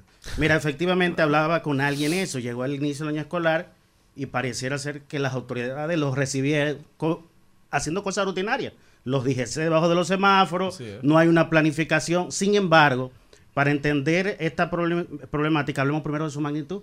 Estamos hablando de 2.6 millones de niños, niñas y adolescentes. Empezaron el año escolar esta semana. Dios. Más de 2 millones en el sector público y algo más de 500 mil en el sector privado. Para saber qué tan grande es esa población, eso es un 24% de la población de República Dominicana, según los datos del último censo nacional, que dice que somos 10.76 millones de personas. O sea, un 24% de 77 porque niños no de la población dominicana se mueve de manera obligatoria porque tienen que estudiar. Re- recuerden que hemos hablado en este programa que un estudio que se hizo hace unos años se, se determinó que se producen más de 3 millones de viajes diarios en Santo Domingo, el Gran Santo Domingo, los municipios de la provincia de Santo Domingo y el Distrito Nacional. Y que más del 70% de estos viajes se producen por razones obligatorias. Además del congestionamiento brutal que produce el inicio del año escolar o el periodo de, de escuela de nuestros muchachos, además, además de los problemas de congestionamiento, hay un problema de seguridad vial. Según el último informe del Instituto Nacional de Tránsito y Transporte Terrestre, Intran, en el 2022, el, aproximadamente el 12% de las muertes fueron eh, precisamente niños, niñas y adolescentes en edades comprendidas de 0 a 19 años. Si incluimos a toda la juventud dominicana, tú, Cristian, que eres un abanderado de ese sector, estamos hablando que más del 40% de las muertes por accidente de tránsito son jóvenes entre 0 y 35 años. O sea, hay un problema también de seguridad vial serio. Y por último, hay un problema también de contaminación. Hemos dicho aquí en este programa que entre un 25 y un 30% de los gases de efecto invernadero lo produce República Dominicana a través del transporte. Y por eso decir que era muy oportuna la observación de Celina en el sentido de que hemos diagnosticado mucho el tema de transporte. Pero no solo hemos diagnosticado, sino que pudiéramos pasarnos aquí el programa hablando de implementaciones bonitas de cómo arreglar eso. Y vamos a ello ahora. Pero para tú poder implementar pol- políticas de transporte para hacer los desplazamientos, incluyendo los de los niños, niñas y adolescentes, más eficientes, eh, seguros y sostenibles, tú tienes que tener primero una, una, sola, una sólida institucionalidad que te permita implementar esas acciones. Afortunadamente hicimos la tarea y ustedes me han escuchado repetir una y otra vez aquí en este programa que a partir del año 2017 hubo un punto de inflexión en cómo gestionamos la movilidad y la seguridad vial en República Dominicana, que nos falta mucho por hacer, sí, nos falta bastante por hacer, pero empezó un punto de inflexión positivo en el año 2017 y entre muchas otras cuestiones que ustedes me han escuchado mencionar aquí sobre ese, esa época de cambio de paradigma, una de ellas precisamente se refiere al transporte escolar. Porque la solución a esta problemática de cómo impacta este desplazamiento de 2.6 millones de niños, niñas y adolescentes, precisamente está en lo que siempre digo aquí, el transporte colectivo. Entonces, de la ley 63-17 de movilidad, transporte terrestre, tránsito y seguridad vial de la República Dominicana, se derivó un reglamento de transporte escolar que se aprobó en el año 2020. Así es. Luego de la pandemia, muchas cosas, como ustedes saben, se retrasaron y ahora se ha retomado. De hecho, yo felicité públicamente, incluso aquí en este espacio, que el gobierno decidió darle continuidad a la ampliación del sistema de transporte escolar en, en el sector público. Que si tú logras establecerlo, estamos hablando de más de 2 millones de estudiantes, es decir, más del 70% de la problemática, problemática es resuelta. Porque es sencillo, tú lo que tienes que lograr, que esos 2.6 millones de estudiantes utilicen medios de transporte, vuelvo y repito, más eficiente, seguro y sostenible. Sencillo, que menos unidades de, trans- de transporte transporten una mayor cantidad de estudiantes, lo que se está tratando de hacer con el transporte general sacar los carros públicos, que son unidades pequeñas y deficientes, y meter autobuses, que son menos, y te transporta más Mayor personas. cantidad de personas, claro. O también, Sí. también podríamos hacer un horario de clase que sea en diferente eh, ritmo. Por ejemplo, hay niños que entran a las 7 de la mañana y otros a las 8. Pero podríamos poner diferente horario, tal vez dos o tres. Que muchas veces los chiquitos entran a las 9 porque son más pequeños y salen a las 12, pero que todos los niños entran a la misma hora. Ahora, tú me vas a decir, bueno, Celine, pero ¿y el que tenga tres hijos? Pues el que tenga tres hijos lo va a dejar en el horario que sea el conveniente. Así se hace en Estados Unidos y funciona. Es menos el caos. Entonces, hay muchos patrones de tránsito que copiamos de, digo, otras cosas que copiamos de Estados Unidos, pues entonces, ¿por qué no copiar eso? Y voy a aprovechar algo de una vez. Tenemos semáforos nuevos, ¿verdad? Entonces, ¿por qué no aprovecharon y pusieron de una vez que cuando los carros vayan, que esté verde, que vayan a doblar, a, que vayan a transitar recto, ahí mismo doblen? Porque tú sabes que la educación del dominicano no Vamos hace fila. Se te ponen por delante, entonces ahí vuelve otro caos. Esta sección es tuya, Selene. Ya tú me mataste el final del comentario. Porque precisamente iba a aterrizar en eso. Recuerden, en el Educación vial. 2004 se intentó variar los horarios. ¿Por qué falló? Porque son los mismos padres, fundamentalmente, que llevan a los niños. Educación Pero vial. si tú tienes un sistema de transporte público, eficiente, seguro y sostenible, tanto el sector público como el sector privado, que sea competitivo, que sea económico, entonces una mayor, mucha mayor proporción de estos 2.6 millones de estudiantes pudieran utilizar ese sistema y tú puedes experimentar con ese tipo de temas de cambio de horario. Oye, Pero ahora si mismo tú vas a esperar un consenso, nadie se va. o en una casa con tres hijos, no hay un consenso para ir a cenar a un sitio. Imagínate en un país, hay cosas que tienen que Claro. ser con una consulta pública, obviamente, porque no vamos a poner las cosas sin un estudio previo o una consulta previa, pero poner algo que sea escalonado y uno más o menos se va adecuando. Las mías, por ejemplo, si una sale a las dos y media, que eso te lo digo realmente, y la otra sale a las tres, usted póngase a hacer su tarea. En lo que yo busco la tres, pues no voy dos veces Pero para la fíjate ahora, es que ahora mismo, ¿cuál es las alternativas? Tú tienes un transporte escolar caro e inseguro. Es caro e inseguro. La clase media no puede pagar transporte escolar. Claro. Ellos mismos llevan sus hijos cuando se trasladan a sus trabajos. Por eso no funcionó aquella vez y no funcionaría ahora. Tú primero tienes, por, por eso hablaba del reglamento de transporte escolar, que lo que busca es poner la- las reglas de juego caro, eh, claras, perdón, tanto en el sector público, transporte escolar público, como el transporte escolar privado. Y que se cree ese mercado de oferta que la clase media puede utilizarlo en República Dominicana. Ahora mismo no. Es caro e inseguro. Eso es lo que tenemos que buscar. Decía que otra problemática seria es la inseguridad. Señores, la ley, nuestra ley de transporte, establece una velocidad máxima en zona escolar de no más de 20 kilómetros por hora. Eso no se cumple. Dí- díganme, ¿dónde usted ha visto que se cumple esto en República Dominicana? También tú que hablabas de que hay colegios que tienen un desorden alrededor de la logística de llevada y búsqueda de los estudiantes, Pues déjame decirte que el Estado está obligado a fiscalizar a los colegios Que que, no tengan una mínima Que planificación lo respecto a eso. Que aquí la gente cuando Es le más, ponen una multa hacen la cosa como es. Es más, es más, antes de la pandemia se logró con la alcaldía del Distrito Nacional que no aprobara la instalación de más colegios si no hacían primero un estudio de impacto en el tránsito. Mira, Eso- hay un colegio que está por detrás de la, de la funeraria Blandino de la Lincoln, señores. Ey, ¿qué pasó? No sé, no Buen pase colegio por ahí. Eh, no, yo no el No colegio malo. no colegio ese. pase por esa calle en horario de salida. Yo cometí el error de, Ah, no, que tú sabes que en los horarios que no es de salida, uno se entra por ahí para cortar. Ay, Dios mío. Yo dije, No, ay, eso no es para cortar, eso es para buscar muchachos.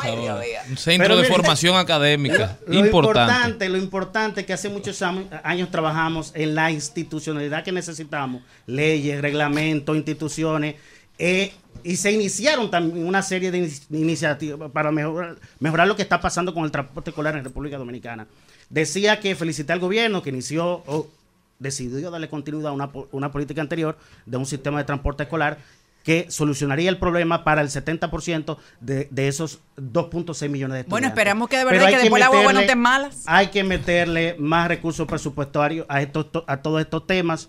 Eh, recuerden, y siempre escucho al presidente, o periódicamente escucho al presidente mencionar que cuando, cuando le preguntó a Joseph Stiglitz, premio Nobel de Economía, qué políticas públicas, se lo preguntaba cuando era candidato, qué políticas públicas impactaban más la calidad de vida de la gente. Este señor, este premio Nobel, le contestaba al presidente Luis Abinader que las políticas públicas para mejorar el transporte en los países son de las más efectivas para tu poder cambiar para bien la realidad de la gente, porque desde que nos levantamos hasta para acceder a servicios fundamentales o a derechos fundamentales, mejor dicho, usted necesita moverse del punto A al punto B. ¿Y le habrán hecho esa pregunta al presidente ahora que ya es presidente y no candidato para ver cuál es la respuesta? Son muy bonitas las entrevistas. Hernán Paredes con nosotros. Hernán, ¿cómo puede la gente continuar esta conversación? Bueno, podemos continuar a través de mis redes sociales, arroba Hernán Dimitri con B corta al final y estamos de lunes a viernes en Voz Vespertina, canales 85 de Claro y de Win TV de 5 a 6 de la tarde. Gracias Hernán, un abrazo, gracias a todos ustedes por habernos acompañado, mi gente, hasta mañana, si Dios quiere. Hasta aquí, Mariotti y compañía. Hasta aquí, Mariotti y compañía. Hasta mañana. Rumba 98.5, una emisora RCC Media.